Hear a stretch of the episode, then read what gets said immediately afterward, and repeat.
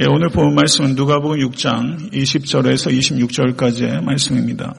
예수께서 눈을 들어 제자들을 보시고 이르시되 너희 가난한 자는 복이 있나니 하나님의 나라가 너희 것이며 지금 줄인 자는 복이 있나니 너희가 배부름을 얻을 것이며 지금 오는 자는 복이 있나니 너희가 웃을 것이며 인자로 말미암아 사람들이 너희를 미워하며 멀리하고 욕하고 너희 이름을 악하다 하여 버릴 때에는 너희에게 복이 있도다. 그날에 기뻐하고 뛰놀라 하늘에서 너희 상이 큼이라.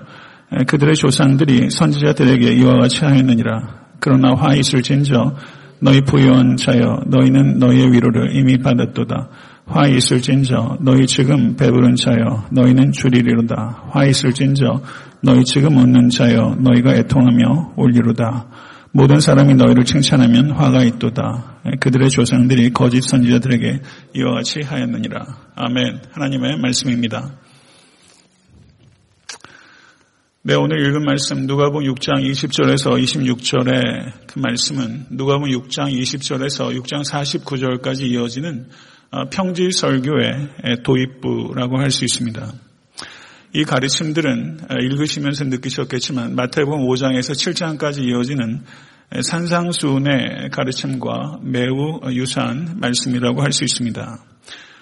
아, 그래서 어떤 이들은 그 마태복음의 가르침과 누가복음의 가르침이 예수 그리스도의 동일한 가르침을 서로 다르게 요약한 것이다. 이렇게 주장하는 사람들도 있습니다. 아, 그런데 저는 좀 생각이 다릅니다. 마태복음 5장 1절을 보게 되면 예수께서 무리를 보시고 산에 올라가 앉으시니 제자들이 나온지라 이렇게 말씀하고 있습니다. 반면에 누가복음 6장 17절을 보게 되면 예수께서 그들과 함께 내려오사 평지에 서시니 이렇게 말씀하고 있습니다. 마태복음의 말씀은 예수께서 산 위에서 가르치신 것이고 오늘 우리가 읽은 본문은 예수께서 평지에 서서 제자들을 바라보시면서 가르치신 것입니다. 저는 성경의 말씀을 그대로 믿는 사람입니다. 예수님께서 각각 다른 장소에서 한 번은 산 위에서 한 번은 평지에 쓰셔서 다른 때에 비슷한 주제를 가지고 비슷한 가르침을 주신 것이다. 이렇게 볼 수 있다는 뜻입니다.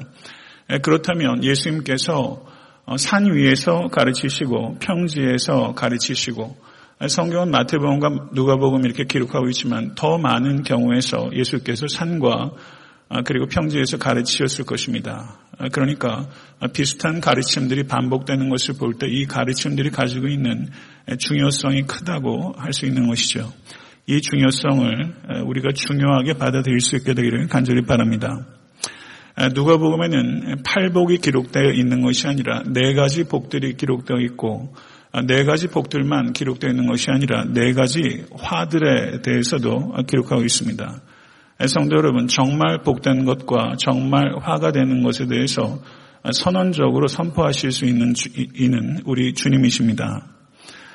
마태복음의 팔복들 가운데 아, 여기서 네 가지 복이 누가복음에서 선별되고 있는데 그 복들은 마태복음 팔복들의 첫 번째와 네 번째와 두 번째와 여덟 번째의 복들입니다. 그러니까 마태복음의 팔복들 가운데서도 네 가지를 누가는 선별하고 있는데 그것이 순서가 조금 다르고 내용적으로 약간의 차이가 있다 이렇게 볼 수 있다는 것입니다. 가령 마태복음에는 심령이 가난한 자는 복이 있나니라고 말씀하고 있는데 오늘 본문을 보게 되면 심령이라는 말이 누락되어 있고 가난한 자는 복이 있다라고 말씀하고 있습니다. 또한 마태복음에서는 의에 줄이고 목마른 자가 복이 있다라고 말씀하고 있는데 누가복음에서는 의에라는 말이 빠져 있고 그리고 줄이는 자라고만 말하고 있어서 목마른 자에 대한 언급은 생략되고 있는 것입니다. 이와 같은 차이들을 볼 때 마태는 좀 더 영적인 차원에 관심을 뒀다고 볼 수 있다면 누가는 좀 더 실제적인 차원에 관심을 두고 있다 이렇게 볼 수 있는 것입니다. 성도 여러분 만약에 여러분들께서 매우 극심한 가난 가운데 고통을 겪고 계신다면 심령이 가난한 자는 복이 있느니라는 말씀과 심령이란 말이 떨어진 채로 가난한 자는 복이 있나니라는 말씀을 읽으실 때 어느 쪽에 여러분의 마음이 더 어, 공감이 되겠습니까? 아마 심령이란 말이 없이 가난한 자는 복이 있나니라는 말씀이 훨씬 더 여러분의 영혼 가운데 전율이 있었을 것입니다. 예수님께서는 상황에 따라서 조금씩 변주하면서 그 진리의 본질은 훼손하지 않은 채 예수님께서 가리키셨다라는 것을 우리는 볼 수 있습니다. 예수님께서 누가복음의 평지설교에서 복 있다라고 말씀하는 대상은 네 부류의 사람들입니다. 가난한 자, 줄이는 자, 우는 자, 미움을 받는 자 이렇게 네 부류의 사람들이 복이 있다 주님께서 말씀하셨습니다. 그리고 반면에 화가 있다라고 표현한 네 부류의 사람들은 부요한 자, 배부른 자, 웃는 자, 모든 사람에게 칭찬받는 자가 화가 있도다. 라고 주님께서 말씀하셨습니다. 이러한 가르침들은 성경에 잘 알려진 내용입니다. 기독교인들은 말할 것도 없고 교회 밖에 있는 사람들도 이와 같은 말씀들에 대해서 정보는 가지고 있습니다. 그런데 이 말씀은 대할 때마다 참 이해하기 어려운 말씀이다라고 생각이 되고 이해하기 어려운 것을 더 뛰어넘어서 순종하기에는 더더욱 어려운 말씀이다라고 여겨지게 됩니다. 성도 여러분, 이 말씀을 대하면서 저는 여러분과 제가 좀 더 진실해질 수 있게 되기를 바랍니다. 이러한 가르침들이 현대를 살아가고 있는 여러분과 저에게 정말 적절한 가르침이라고 생각되십니까? 아니, 더 나아가서 이러한 가르침들을 실천할 수 있다고 생각하십니까? 아니면 예수님께서 그저 너무나 이상적인 종교적인 어떤 이상을 우리에게 과장법으로 말씀하셨다고 생각하십니까? 성도 여러분, 아, 이번에 제가 지방회를 갔는데 젊은 전도사 한 분이 목사 안수를 받기 위해서 시험을 봤습니다. 그래서 아, 교단의 여러 선배 목사님들 앞에서 설교 시험을 봤는데요. 아, 원로 목사님 한 분이 나오셔가지고 그 설교에 대해서 평가를 하고 미흡한 부분들을 이렇게 적시하시고 그리고 잘한 부분들을 칭찬하면서 좋은 설교자가 되러 격려해 주셨습니다. 만약에 설교 시험을 보는 목회자가 나와서 가난한 자는 복이 있나니 줄이는 자는 복이 있나니라고 설교를 한다면 아마 선배 목사님이 그렇게 이야기할 수 있다고 저는 생각합니다. 아, 전도사님, 전도사님의 의욕은 참 가상합니다. 그러나 강단에서 실제 그렇게 목회하면 아마 교회문 닫아야 될 것입니다. 아마 이렇게 이야기할 수 있다고 생각합니다. 제가 드리는 말씀은 이제 예수님께서 공생의 지금 초반입니다. 그런데 이와 같은 가르침을 주셨다는 것은 예수님께서는 전혀 인기에 영업하는 설교자가 아니라 진리에 부합하는 설교자였다는 것을 우리에게 말씀하는 것이고 특별히 강단에서 하나님의 말씀을 증거하는 목회자에게는 강단의 말씀이 어디에 부합하는 말씀이어야 하는가에 대해서 매우 중요한 시금석과 같은 가르침을 우리에게 주셨다 이렇게 볼 수 있습니다. 레위기 18장 2절에서 4절을 보게 되면 거기에 이런 내용이 있습니다.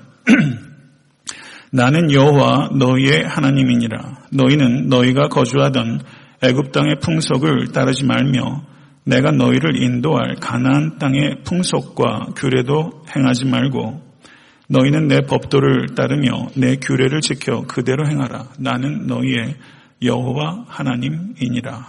아멘. 성도 여러분, 하나님께서 이스라엘 백성들을 출애굽 시키셨습니다. 그 하나님께서는 출애굽한 하나님의 백성들이 세상의 기준이 아니라 하나님의 기준에 따라 살기를 원하셨습니다.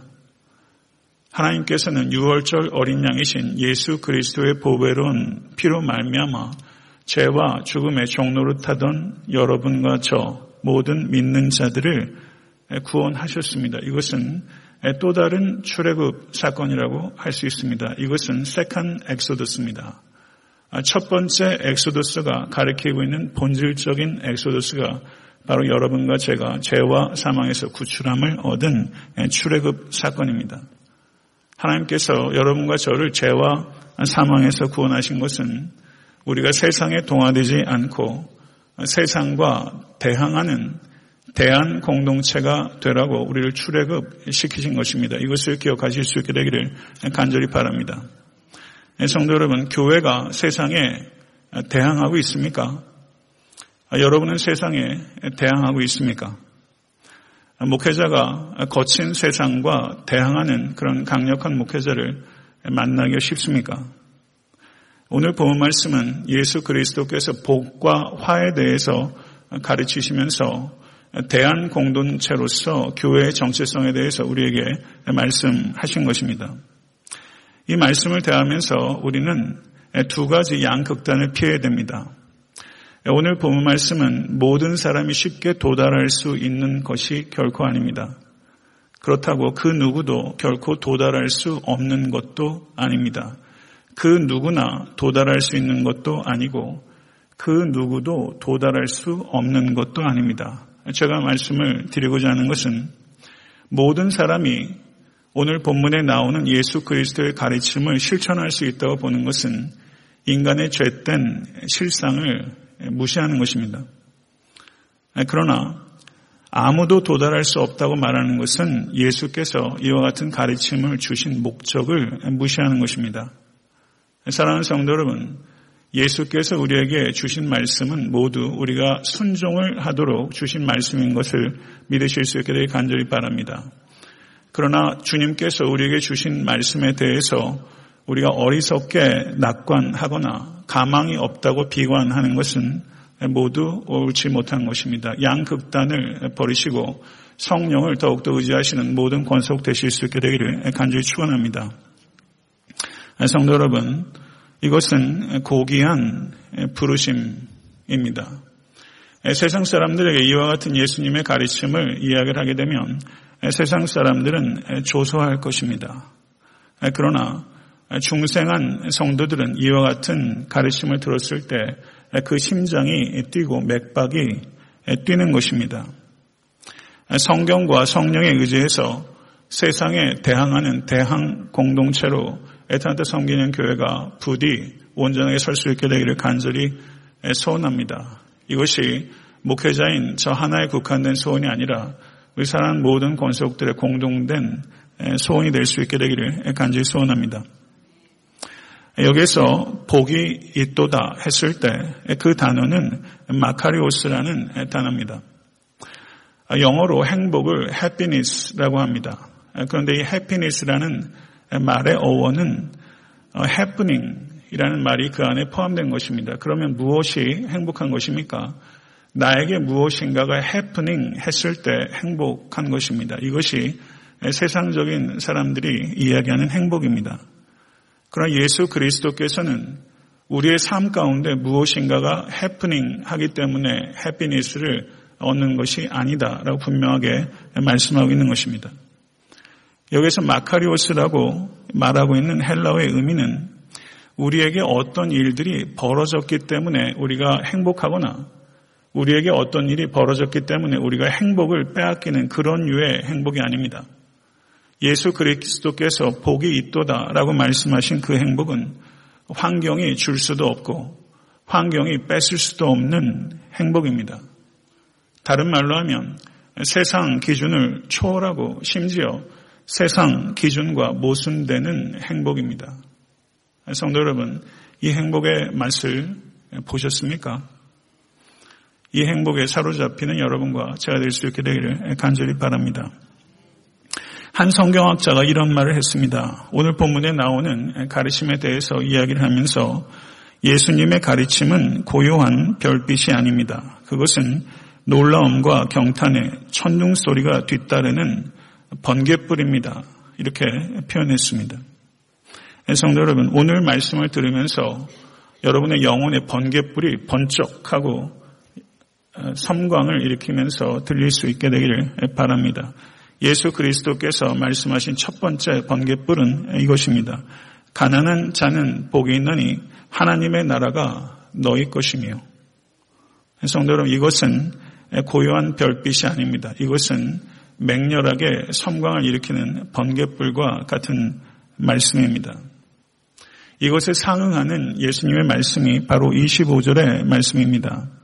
화 있을진저 너희 부요한 자여 너희는 너희의 위로를 이미 받았도다. 이렇게 말씀하고 있습니다. 세상 사람들은 인간의 행복을 위협하는 가장 큰 적을 가난이라고 생각합니다. 세상 사람들은 100의 99는 가난의 저주에 대해서 이야기를 하지 가난의 행복에 대해서 말하는 사람은 없습니다. 성경을 보게 되면 헬라어로 가난을 의미하는 단어가 두 가지가 있습니다. 첫 번째는 페네스라는 단어가 있고 두 번째는 푸토코스라는 단어입니다. 이 두 가지 단어가 가난을 묘사하는 가장 대표적인 헬라어입니다. 근데 페네스의 가난은 남은 것이 없는 가난입니다. 사치할 것이 없는 가난, 그것이 페네스의 가난입니다.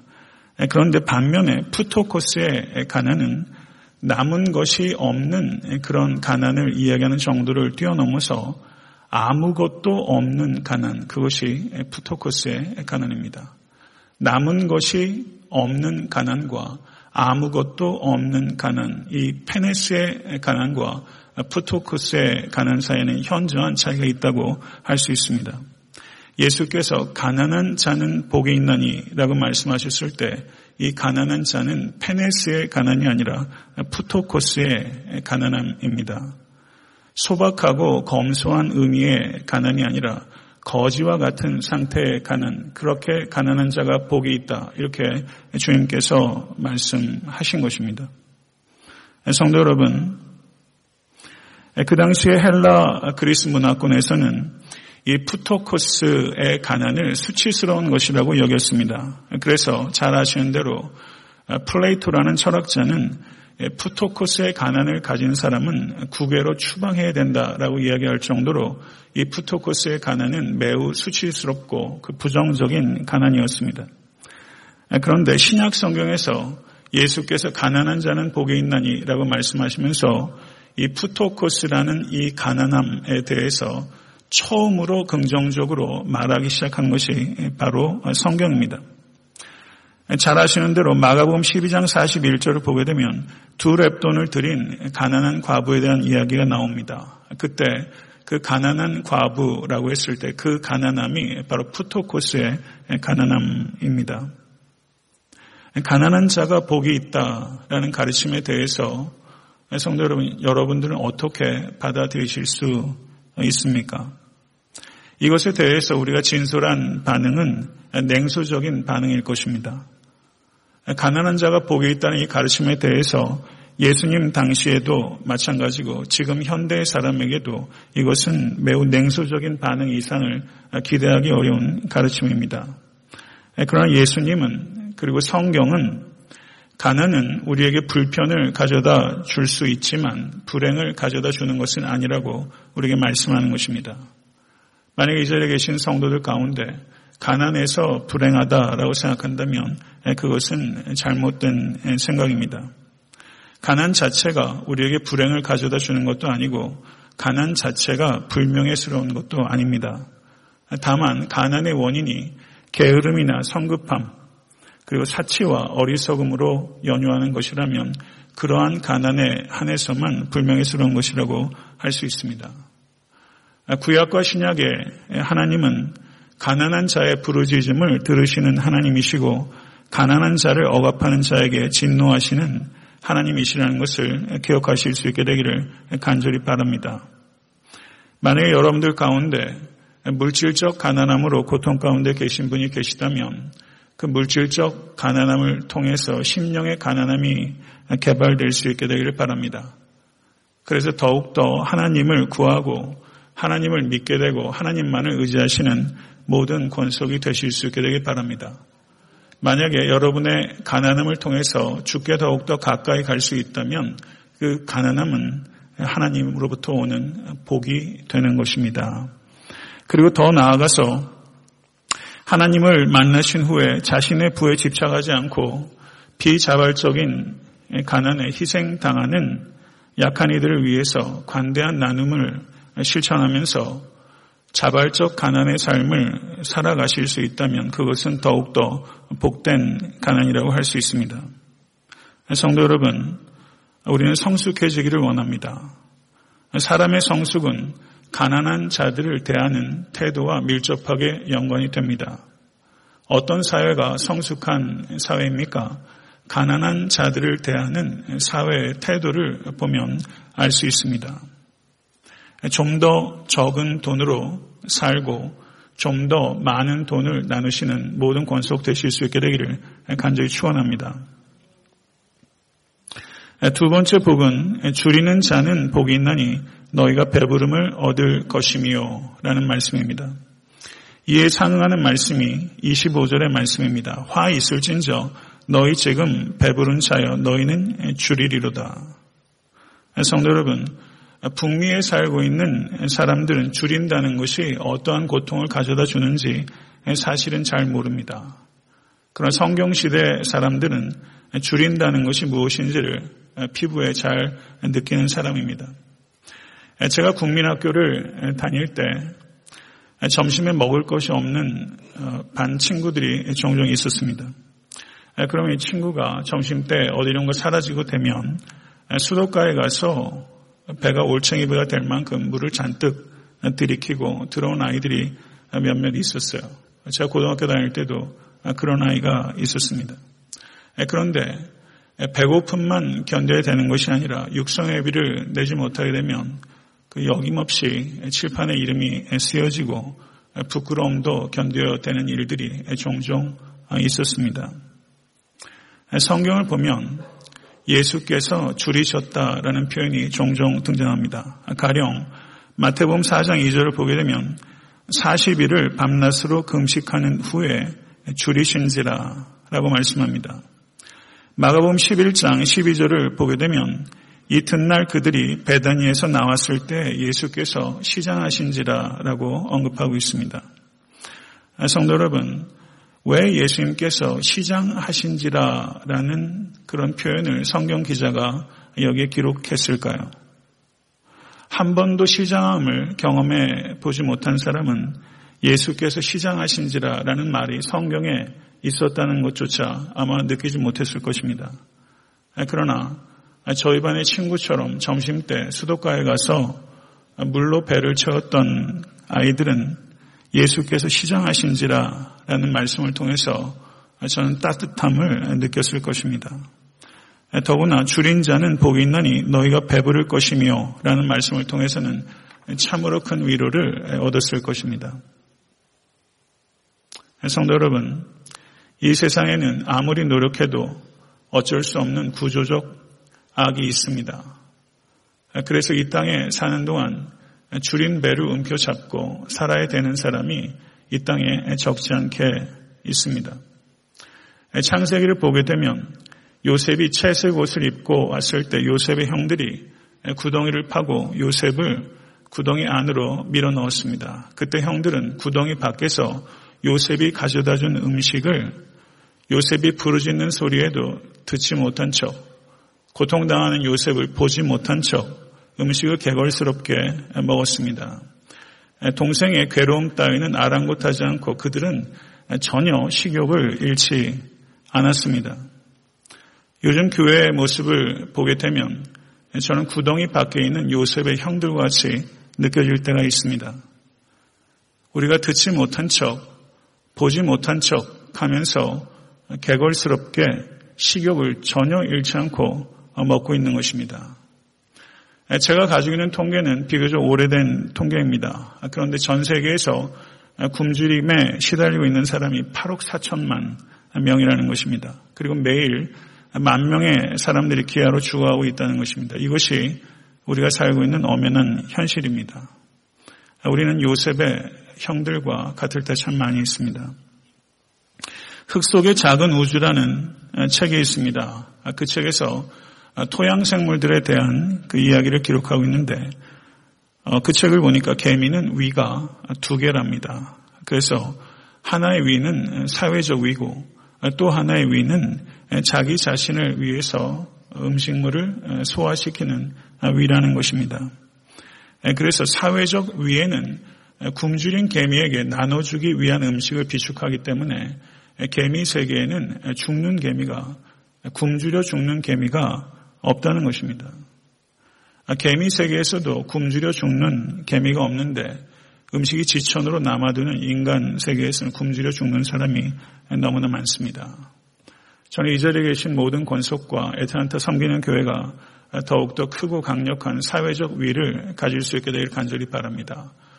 구제함에 있어서 굶주린 자에 대해서는 이후 여하를 막론하고 음식을 나누는 것이 유대인의 전통이고 그리고 초대교회가 계승한 아름다운 전통입니다. 전 에탄테 섬기는 교회가 굶주린 자를 먹이는 강력한 사회적 위를 갖는 교회가 될 수 있게 되기를 간절히 바랍니다. 세 번째 복은 우는 자는 복이 있나니 너희가 웃을 것이미요 라는 말씀입니다. 이에 상하는 말씀은 너희 지금 웃는 자여 너희가 애통하며 울리로다 이렇게 말씀하고 있습니다. 아, 저명한 작곡가 중에 에드워드 엘가라는 작곡가가 있습니다. 그런데 이, 이 작곡가가 어느 날 어린 소녀가 노래하는 것을 들었습니다. 그런데 그 소녀의 목소리가 너무나 아름다웠고 그리고 흠없는 기술을 가지고 있었습니다. 그런데 그 소녀의 노래에는 무엇인가가 결여되어 있었습니다. 그래서 이 에드워드 엘가가 그 소녀의 노래를 다 듣고 나서 그 소녀의 노래에 대해서 이렇게 평을 합니다. 이 소녀는 위대한 가수가 될 것입니다. 그녀의 이 소녀의 마음을 부수어 버릴 그 어떠한 일이 일어날 때 그렇게 될 것입니다. 이렇게 말을 했습니다. 이 이야기는 우리에게 확실히 인생에는 슬픔만이 가져다 줄 수 있는 것이 있다는 것을 우리에게 가르쳐 주는 것입니다. 위대한 것의 원천에는 반드시 슬픔의 셈이 있다는 것입니다. 네빌 탈봇이라는 목회자가 있습니다. 그 사람이 이런 말을 했습니다. 최악의 상태에 빠졌을 때 하나님을 발견하게 되며 눈물을 흘릴 때가 하나님을 만날 가장 좋은 때다. 눈물을 흘릴 때가 하나님을 만날 가장 좋은 때다. 이렇게 말을 했습니다. 성경을 보면 유독 눈물을 많이 흘린 사람이 있습니다. 창세기를 보게 되면 아, 요셉이 참 많이 우는 사람입니다.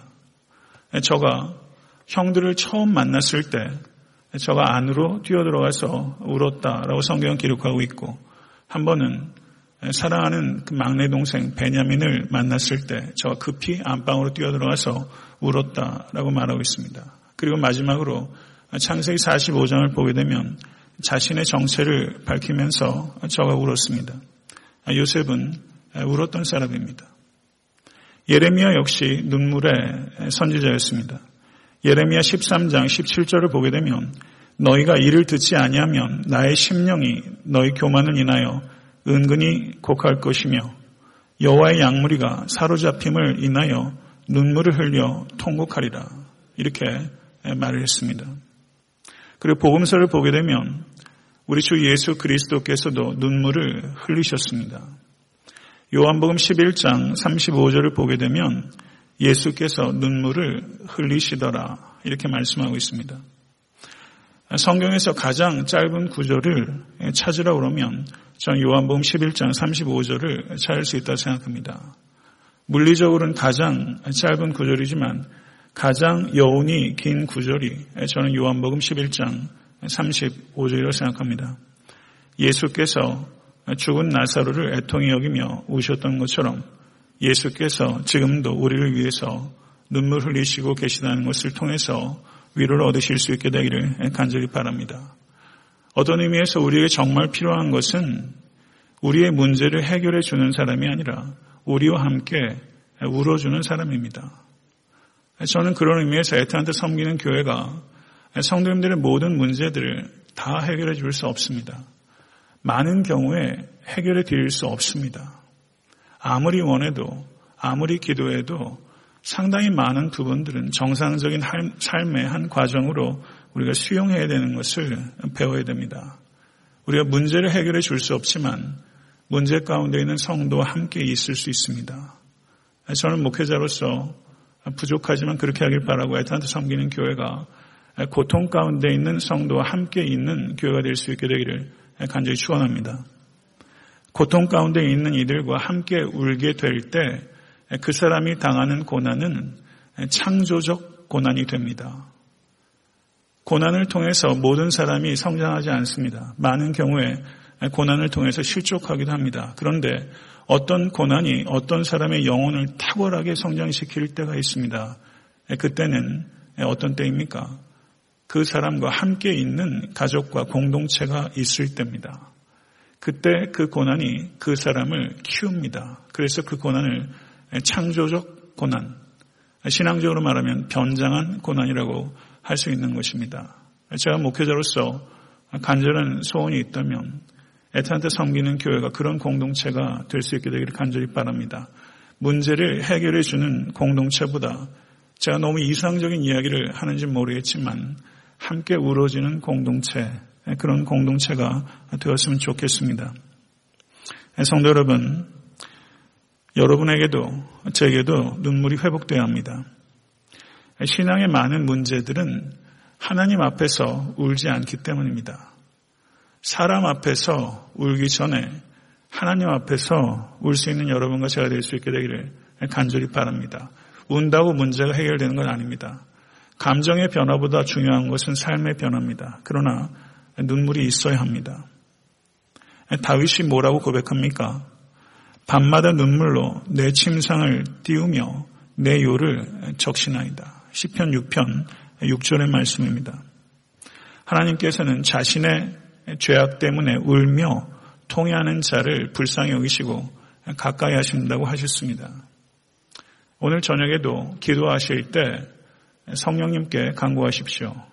내가 깨닫고 찾지 못한 죄가 있다면 조명해 달라고 기도하시고 그 죄를 가지고 중심으로 통해하며 애통하며 기도하실 수 있게 되기를 간절히 바랍니다. 여러분의 회복은 바로 그 눈물에서부터 시작되게 될 것입니다.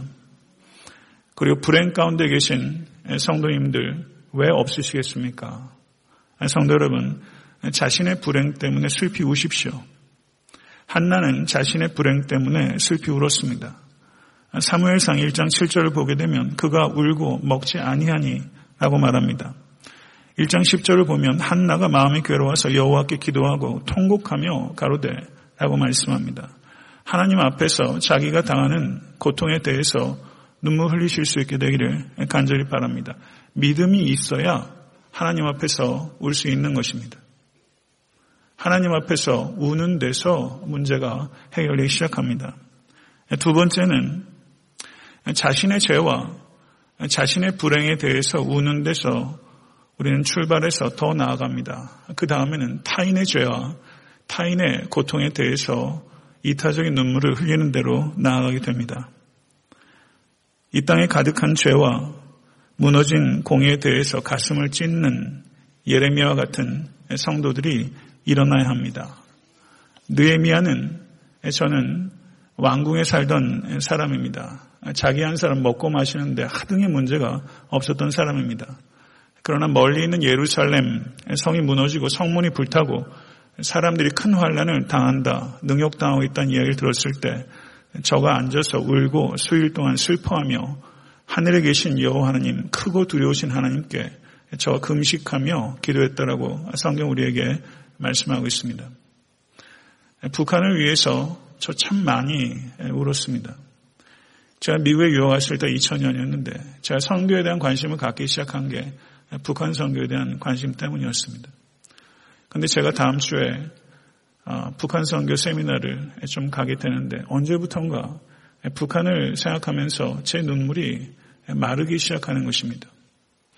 북한 선교에 대한 이야기가 막 나와서 대한민국의 모든 교회들이 북한 선교에 막 몰입하는 것 같은 그 뜨거운 시기들이 지나면서 조금 매너리즘에 빠지고 남북 관계도 교착 단계에 들어가면서 북한 선교에 대한 열정과 눈물들이 제 자신을 봐도 많이 마른 것 같습니다. 성도 여러분, 나라 민족을 위해서 울 수 있는 눈물이 여러분과 저에게 회복될 수 있게 되길 간절히 바랍니다. 이것은 감상적인 눈물도 아니고 의지적인 눈물도 아닙니다. 하나님의 관점에서 나라와 민족을 생각한다면 성도 여러분 울게 될 것입니다. 세 번째는 주님의 사랑에 감격해서 울어야 합니다. 그리고 주님의 사역을 감당하게 되면 울게 될 것입니다. 사도 바울도 울면서 사역했습니다. 소아시아와 마케도냐와 그, 그 외 여러 지역에서 복음을 전하면서 사도 바울은 불신앙과 불순종을 직면하게 되고 그리고 눈물을 흘리면서 사역했습니다. 사도행전 20장 31절을 보게 되면 내가 3년이나 밤낮 쉬지 않고 눈물로 각 사람을 훈계하던 것을 기억하라 라고 말씀하고 있는 것을 보게 됩니다. 성도 여러분, 주님을 더 사랑하면 할수록 울게 될 것이고 또 교회와 가정에서 주님의 뜻을 감당하면 감당할수록 많은 눈물을 흘리게 될 수 있습니다. 시편 30편 5절을 보게 되면 저녁에는 울음이 기숙할지라도 아침에는 기쁨이 오리니라고 말씀합니다. 이 말씀을 진실로 믿으십니까? 그리고 이 말씀을 경험하실 수 있는 여러분과 제가 될 수 있기를 바랍니다. 슬픔이 변하여 내게 춤이 되게 하시며 나의 배옷을 벗기고 기쁨으로 띠띠우셨나이다. 성도 여러분 이것이 우리들의 현실이 될 것입니다. 여러분의 눈물이 기쁨의 춤이 되는 날이 반드시 오게 될 것입니다.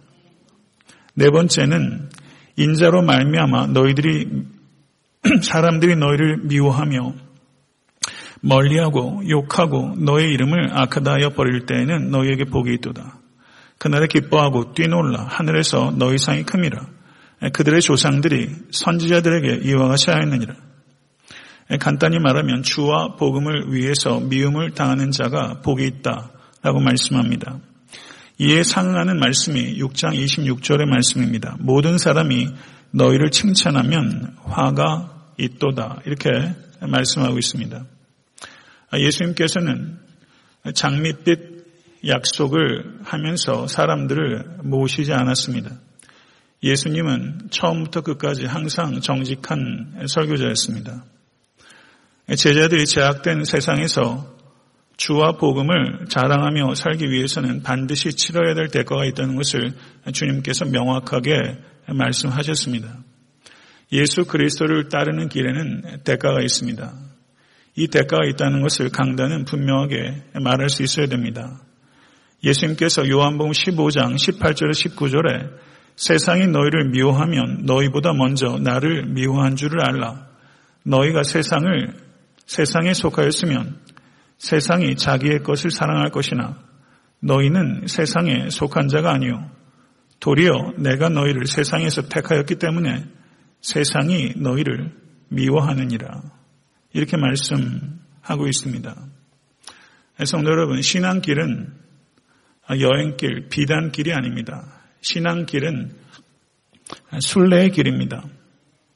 만약에 여러분과 제가 우리의 말과 행실에 있어서 자기를 부인하고 십자가를 지게 되면 세상 가치와 반드시 충돌이 일어나게 됩니다. 그리고 그 결과는 여러모로 괴로움을 당하게 될 것이고 세상으로부터 미움을 받게 될 것입니다.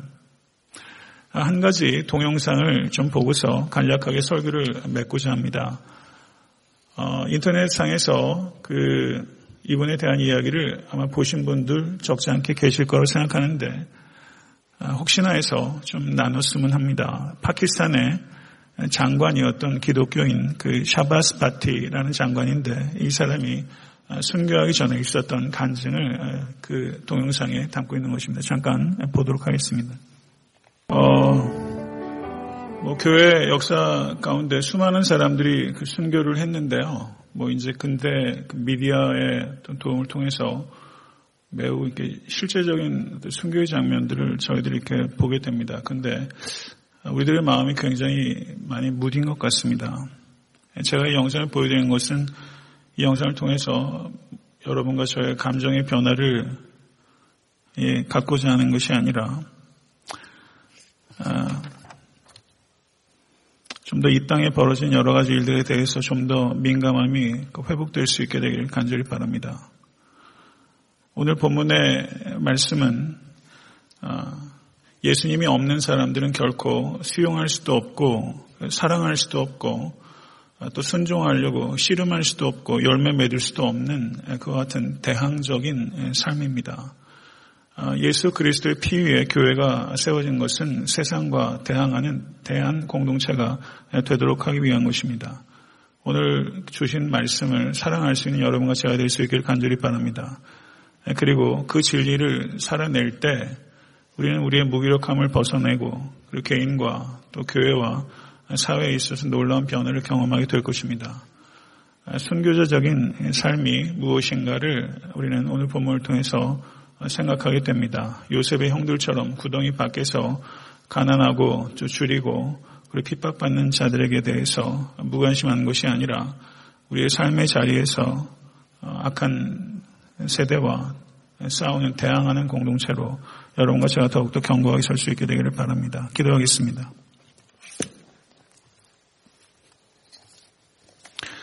존귀하신 주님, 교회는 예수 그리스도의 피 위에 세워진 그리스도의 몸인 것을 믿습니다.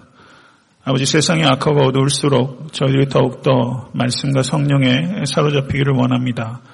이 자리에 있는 사랑하는 하나님의 권속들과 애타한테 섬기는 교회가 오늘 말씀을 하나님의 말씀으로 들으며 이 말씀을 사랑하며 이 말씀대로 살아가는 공동체가 될 수 있도록 우리의 마음을 주장해 주시기를 원합니다. 하나님의 복음을 더욱더 사랑하며 그 복음을 위해서 가난하고 또 줄이고 핍박받는 자들의 삶과 공감하며 우리의 것들을 과감하게 나눌 수 있는 공동체가 될 수 있도록 우리를 인도하여 주시옵소서. 복음을 사랑하고 살고자 할 때 복음의 능력을 경험하게 될 줄로 믿나이다. 말씀을 사랑하고 인용하면서 말씀대로 살지 않는 위선을 벗어버릴 수 있도록 우리 모두를 깨어날 수 있도록 우리의 영혼을 치유하여 주시옵소서. 예수 그리스도 이름으로 간절히 기도드려 싸움나이다. 아멘.